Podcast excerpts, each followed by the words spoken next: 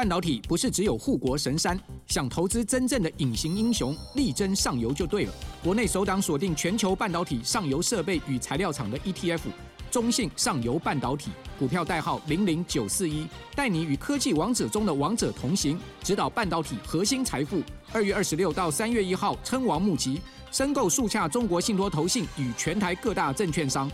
投资一定有风险，基金投资有赚有赔，申购前应详阅公开说明书。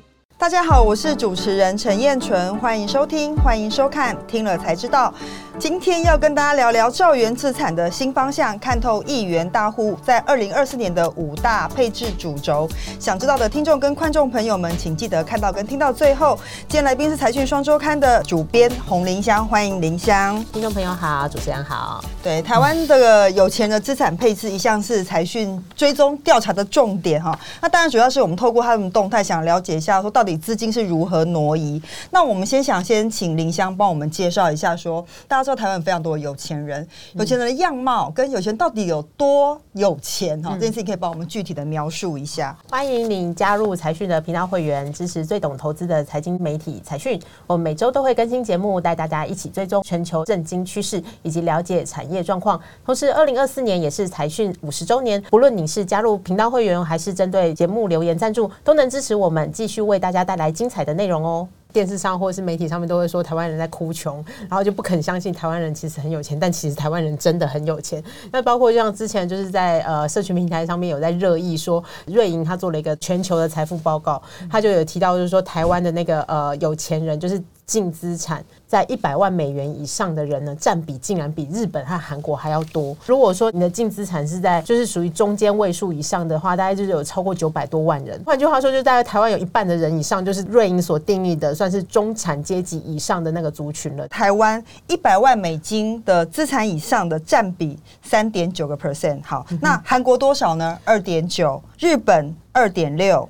中国零点六，亚太地区零点八，就凸显出台湾人真的相对很有钱。比例上面来说，真的是很多有钱人这样子。那这个是比例上面，如果这样，然后净资产，我们就可以从国富统计来看。那国富统计呢，其实是主计处做的一个家户普查里面特别拉出来做一个台湾人的财富的一个调查。虽然说这个不是最新的，最近的数字只能拿到二零二一年，但是呢，其实二零二一年已经比五年前增加了一百万元，也就是在二零二一年的时候，台湾人每人平均的净值哦。就大概有五百二十四万元。比较直化的观察就是说，刚刚我在一个餐会上面又听到一个朋友说，他们今年虽然房价一直涨，但他们年底他们就要去付两栋房子，在央北从化区是要拿现金去买房子。央北从化区至少也是两三千万这样子，没错，一下就买两栋，然后就像买菜一样。对啊，台湾就是有钱人的占比多，然后净资产其实也在持续的增加。这我可以补充一下，就是平均每户的净资产，二零一七年的时候是一千一百六十七万，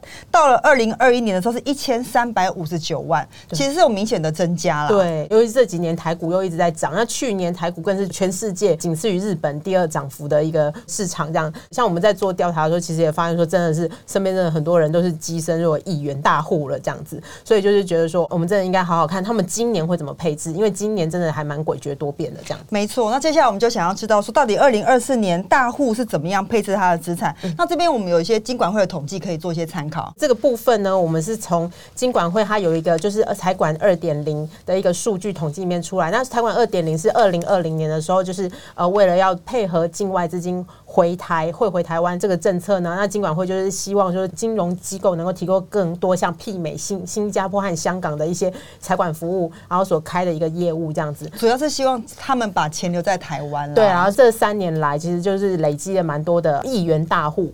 然后去呃把钱参加这个专案，大概有将近八千人的议员大户已经把钱留在我们这个本国的金融机构里面。经过金管会的统计呢，大概这些大户呢，他们大概有一半以上还是放在存款，而且大部分其实都是放在以美元为主的一个存款。大家回想一下，哇，这些大户也真的很厉害，厉害哦！去年只要美元定存就好，你就战胜所有的资产配置了。这样，你如果你要去买美债，你可能前半年还在就是很辛苦，对，还在那边承受那个跌价损失这样子。然后另外呢，他们有十三 percent 是放在保险。那保险呢，其实是比过去少很多。过去大概是二十一 percent 的比重是站在保险，因为其实过去台湾人很喜欢买保险，又特别喜欢买储蓄险。对这个部分保险，我们等下另外再仔细的讲。所以，所以第二名是保险，占三个 percent。对，然后接下来就是基金，基金大概是十二 percent。那另外就是债券，债券是十也是十二 percent。债券是比保险就是有一个逼涨此消的状态，保险就是下降嘛。那其实去年的下半年，就是大家已经开始预期说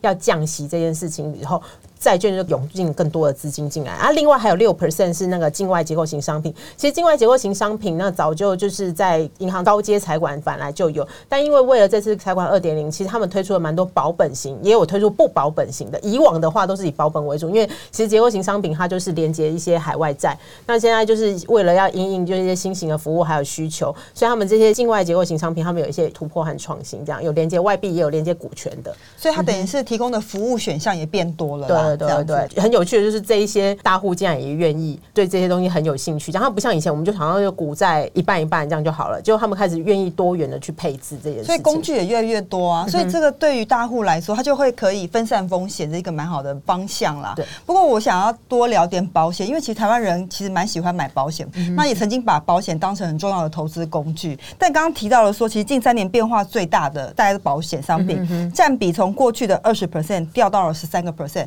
七个百分点其实规模很大，金额很大。对，这个是为什么原因呢？嗯，其实就是真的是二零二二年下半年开始的基数的升息。那其实大家也知道，就是台湾的保险啊，因为他们没有那个台币型的商品，台币型的商品其实利率都很低，所以他们都会去买海外的美元计价的保险这样子。但是呢，前年美国开始升息，然后升了一年，到去年已经破五 percent 了。但是我们的保单的利率可能只有三点多。对对，那其实就没有跟上啊。就是他大家就是很多保护就好气哦，本本来就想说放着。那让保险公司帮继续帮我操盘也没关系。就去年升息升那么多，然后结果预定利率竟然没有跟着一起上涨，大家都会气着要解约。所以其实这两年的保险解约潮，解约了超过两兆。代表说，其实投资人非常敏感呢。虽然是稳定型的 的资金，但他如果一旦发现它利率比较差的时候，对，或者两个百分点，它也会调整的。对，因为部位大。但是当当然，保险公司也会觉得说，我其实这个你的商品里面会有很多排列组合，它没有办法立刻就对，没有完全立刻反应这样子。对对对对。但总之就是投资人会自己调整嘛。你说你来不及反应没关系，我自己调，我自己先反应了。那你看，你把那个美元保单解约了之后，把它存在美元的定存，立刻就一两个百分点呢。而且就是其实很多。他们过去是摆着，他们只是没有解约，他们已经期满了，只是没有解约而已。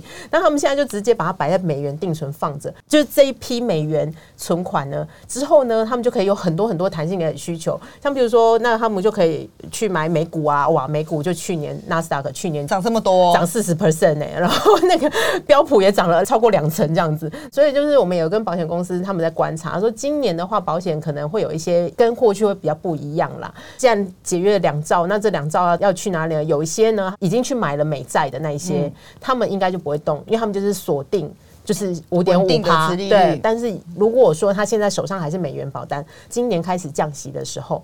他们应该就会开始做一些挪动和变化，那有些可能还会再流到其他的商品去。对，这顺便也会影响到保险公司的经营方向。这东西我觉得后续也蛮值得关注的。那我们先知道配置之后，我们现在就想要了解说，其实二零二四年大家预期会是一个降息的金融环境，嗯所以这些亿元大户的资金挪移看起来有五个挪移的方向。这五大方向，第一个当然是想说它到底动态配置的情况会怎么样？是去年其实已经蛮让市场跌破了很多眼镜嘛，包括就是。本来以为升息美元会很强，没想到去年美元转弱。然后还有就是呃，升息应该就是日股应该要跌，但没想到又涨这样子。所以就是其实去年已经发生了很多不市场不确定性，然后还有战争的风险。所以今年呢，所有投资机构还是建议大家要审慎的去观察，然后不要就是单压。某一个重点，像本来很多人都一直认为说，就是三月就会开始降息，但是经济学家认为年中，但是五月或六月的时候才会开始降息。但总之，它就是会降息。那降息就是一个送分题，那个债券就是一定会降息的话，它的那个价格就会往上涨。就是持有债券的话，你就可以有一个资本利的赚一个价差的机会。所以呢，我们会觉得说，在降息之前，真正降息之前呢，你应该开始在上半年开始有一些回档的状况的时候呢，你就可以在。进去买一些布局一些债券，不管长债或短债，都我觉得还不错的机会。那建议都还是以呃投资等级债或者是公债这些比较稳健型的这些债券为主，这样子。所以第一件事情就是要先提前布局债券了。第二个，其实刚刚林香有提到，因为降息的环境是一个波动的情况，不知道什么时候会降，那它可能分上半年或下半年，或者是呃什么时间点变得很重要。那其实这次我们也有发现说，呃，这个动态调整的比率或者是呃时间。或占比拉高，也是一个今年看起来要非常关注的事情。哎，大家知道，就资产龙头贝莱德，他其实做了一个统计啦，就是说在过去我们都是买进并持有，它的其实绩效其实不会输给一直动态调整的那种交易投资人太多。但是从那个疫情之后，因为无限量宽松之后，就是资金充沛的一个环境，即便升息，但其实资金还是非常充沛的一个环境之下，因为资金都波动的非常快，尤其公开市场，真的要必须要动态的很。激动的比过去更频繁的去做交易、做调整，才能够有办法去应应这些市场波动。贝莱德他有统计，就是说，针对美股来说啦，如果说在疫情之前，就是二零一六年到二零一九年呢，如果说你是买进并持有的投资人，你的报酬率呢，并不会比频繁的去调整你的投资组合的那种投资人的报酬率相差太多。但是如果说是在二零二零年到二零二三年这之间，只是买进并持有，你的报酬率会远逊于呃，就是持续动态调整的投资。人的报酬率大概可能相差会有超过一倍，所以就是其实我们会建议说，呃，就是投资人在在这个时候可能还是要继续维持一个比较呃动态去调整你的投资组合的一个策略，这样子。应该说我们过去可能会觉得放着长期投资就好了，对。现在看起来，因为其实局势变化跟风险的这个变动太多，所以要更积极去调整，看看现在发生什么事情，要可能随时要做一些修正。就像之前讲的那个保险的解约潮一样，立刻发现不对劲，立刻就要调。那更何况，其实二零二四年有一个很重要的事情，就是二零二四年是全球的各国的大选年。总统大选也是一个嘛，哈，川普到底这个会不会当选？然后它中间过程会怎么样？我觉得市场变化会蛮大的。觉得这个某个部分在动态调整上的占比变高，某部分也告诉我们说，提示风险其实也相对比较高，必须要关注。是好，那第三个部分，其实现在多数的投资人都把重点放在美股上面。嗯嗯嗯，美股就是刚刚我们也提到，就是纳斯达克它涨涨了四成嘛，然后就是标普也涨了两成多嘛。那其实绝大部分的那个涨幅都是由 Big Seven。美股七大龙头所贡献的这样子，那今年会不会再继续走这个路线呢？其实呢，我们看了一些投资机构的一些报告，然后也问了一些专业经理人，他们今年其实还是非常的看好美股，因为美股的那个经济成长率，还有他们企业获利的动能，实在是非常的强劲。这样子，他们的强劲甚至可以打败各种不确定性。没错，所以说就是可能还是会看好美股，但是呢，他们当然也会就是觉得说，可能涨幅不会像二零二三年这么大，但是还是可以看好他们科技股，就是那七大巨头之外呢，其实还是。自己可以看一些周边，譬如说像过去走势比较被压抑的一些资安，因为其实未来 AI 是未来，一定是未来的趋势，讲个讲讲破嘴了这样子。但是呢，AI 周边所延伸出来的各种的科技需求也跟服务，对，也是需要被提升的。那那过去可能比较没有被注意到，因为大家可能都专注在 AI 那个上面。那现在阶段可能是资安啊，还有就是包括像是去年被压抑的，就是生技医疗这些。那我们就会觉得说，在今年在比较资金相对宽松的环境之下，他们应该会有所。表现有点落后补涨的味道，因为毕竟科技股像 AI 半导体可能涨很多了哈。那所以有没有一些其他的好公司，获利表现也不错的，会跟得上来？这是蛮值得关注。那主轴是我觉得说，因为过去在升息的环境里面，美元也更能变强势嘛。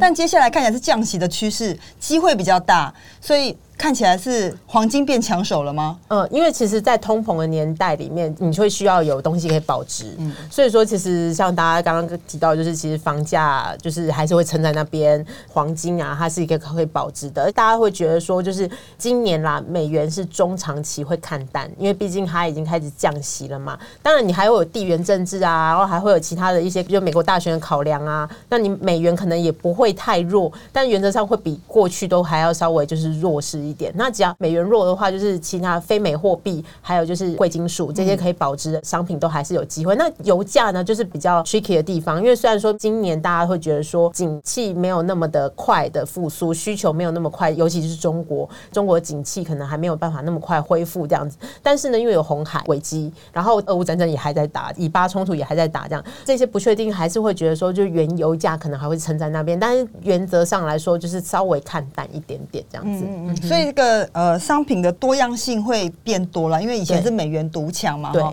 但各个商品它因为特色不一样，我觉得还是要白 case 来看。那第五个主轴应该就是大家的显学了，ESG 啊，好这个能源转型啊，对这个这一类的嗯哼方向。因为其实真的就是资金往这边簇拥了。当然，我们也不是觉得说这是一个呃，好像离我们很远，就是一个喊口号。现在已经不是，真的是大家就全速的往近零碳排，然后就是能源转型。所以其实这相关的这些资金需求也会应运而生。那这样的话，这些主题型的一些投资机会就会出来了，就是会让你的企业更有韧性的，让你的企业更永续的，让你的企业更有更创新的这些基金啊，都会是那个就是大户他们所关注的重点。有一篇文章会讲到私募，其实私募基金它很多都是去支持这一些企业做转型创新的的一些主题这样子，所以我们觉得说，就是今年也可以就是好好去关注这些投资机会。了解，所以我们透过有钱人的资金流向，大概可以看到资金的去处是什么地方。那我觉得资金基本上推升行情的一个很重要的一个利基啦，一个筹码。所以我觉得这个东西是蛮值得关注。所以今年你是 overall 来说怎么看？给投资人一些建议，说在资产配置上，嗯，最重要的是什么？对，其实，在去年年底的时候呢，我们看到蛮多投资机构，他们都说今年是股债齐涨，但是当时我们会觉得说，用语可能会让大家过度乐观，但其实的确今年是有股债齐涨的机会，但是有没有到去年这么的呃幅度这么的大，那真的还是需要好好观察。那我这边就引用就是李嘉诚，就是 我们的香港超人李嘉诚，他曾经在二零二一年的时候，他就有提醒他内部说，山雨欲来风满楼。当时二零二一年的时候，这是股价大好的时候，哎，怎么会觉得说山雨欲来风满楼？但在那时候他就提醒大家，而且要延长企业准备资金。那这个时候，我觉得就是大家在很乐观的时候，真的是要居安思危。尽管今年可能还是有很多乐观、有很多投资的机会，但还是要审慎的去选择。没错，尤其是台股现在到一个相对的高点位置了。那我觉得其实二零二四年还是有非常多的风险跟不确定因素在前面，所以我觉得大家在寻找标的的时候，如何找到在下档风险的时候拥有护城河概念的公司，我觉得这件事情蛮重要的。其实刚刚林香也介绍蛮多，用这个概念去找，我们大概可以看一些到一些进可攻退可守的投资标的。这件事情我觉得是二零二四年大家都应该要做的功课。那其实这一期的的财讯七零五期里面做了非常多的介绍啦，各种投资工具、投资标的，可以欢迎各位的观众跟读者一起来看。好，那接下来我们想要回复一下财团在听了才知道第一百七十四集《癌症治疗出现曙光，精准医疗时代来临》的三大关键里面的留言。来，我们请林香帮我们念一下。好，呃呃，听众茶叶蛋小贤说，基因这个题目的确是蛮难的，真的。但这集内容非常有趣，谢谢财讯细心分享。随着诊断技术和治疗方式的进步，癌症已渐渐慢性病化，人类的寿命也拉长，想必未来医药费会越来越贵。许愿想听健康保险相关的未来发展。哦，好哦，这个是我未来应该 要注意的地方。没错，这又是大议题啦。对对哈对对对那我觉得，因为其实财讯长期都是非常关注产业趋势的发展嘛。那其实医疗是一个非常重要的产业，然后技术进步也日新月异，所以我们会为大家持续的关注。另外一位是我们的老朋友啦。吕秋瑾他说：“谢谢分享，财讯很努力，谢谢你们。”谢谢各位观众跟听众的支持，感谢大家的收听，也感谢林香的分享。如果你喜欢财讯的内容，并愿意支持我们，欢迎加入财讯的频道会员，成为财团的一份子。听了才知道，我们下次再见，拜拜。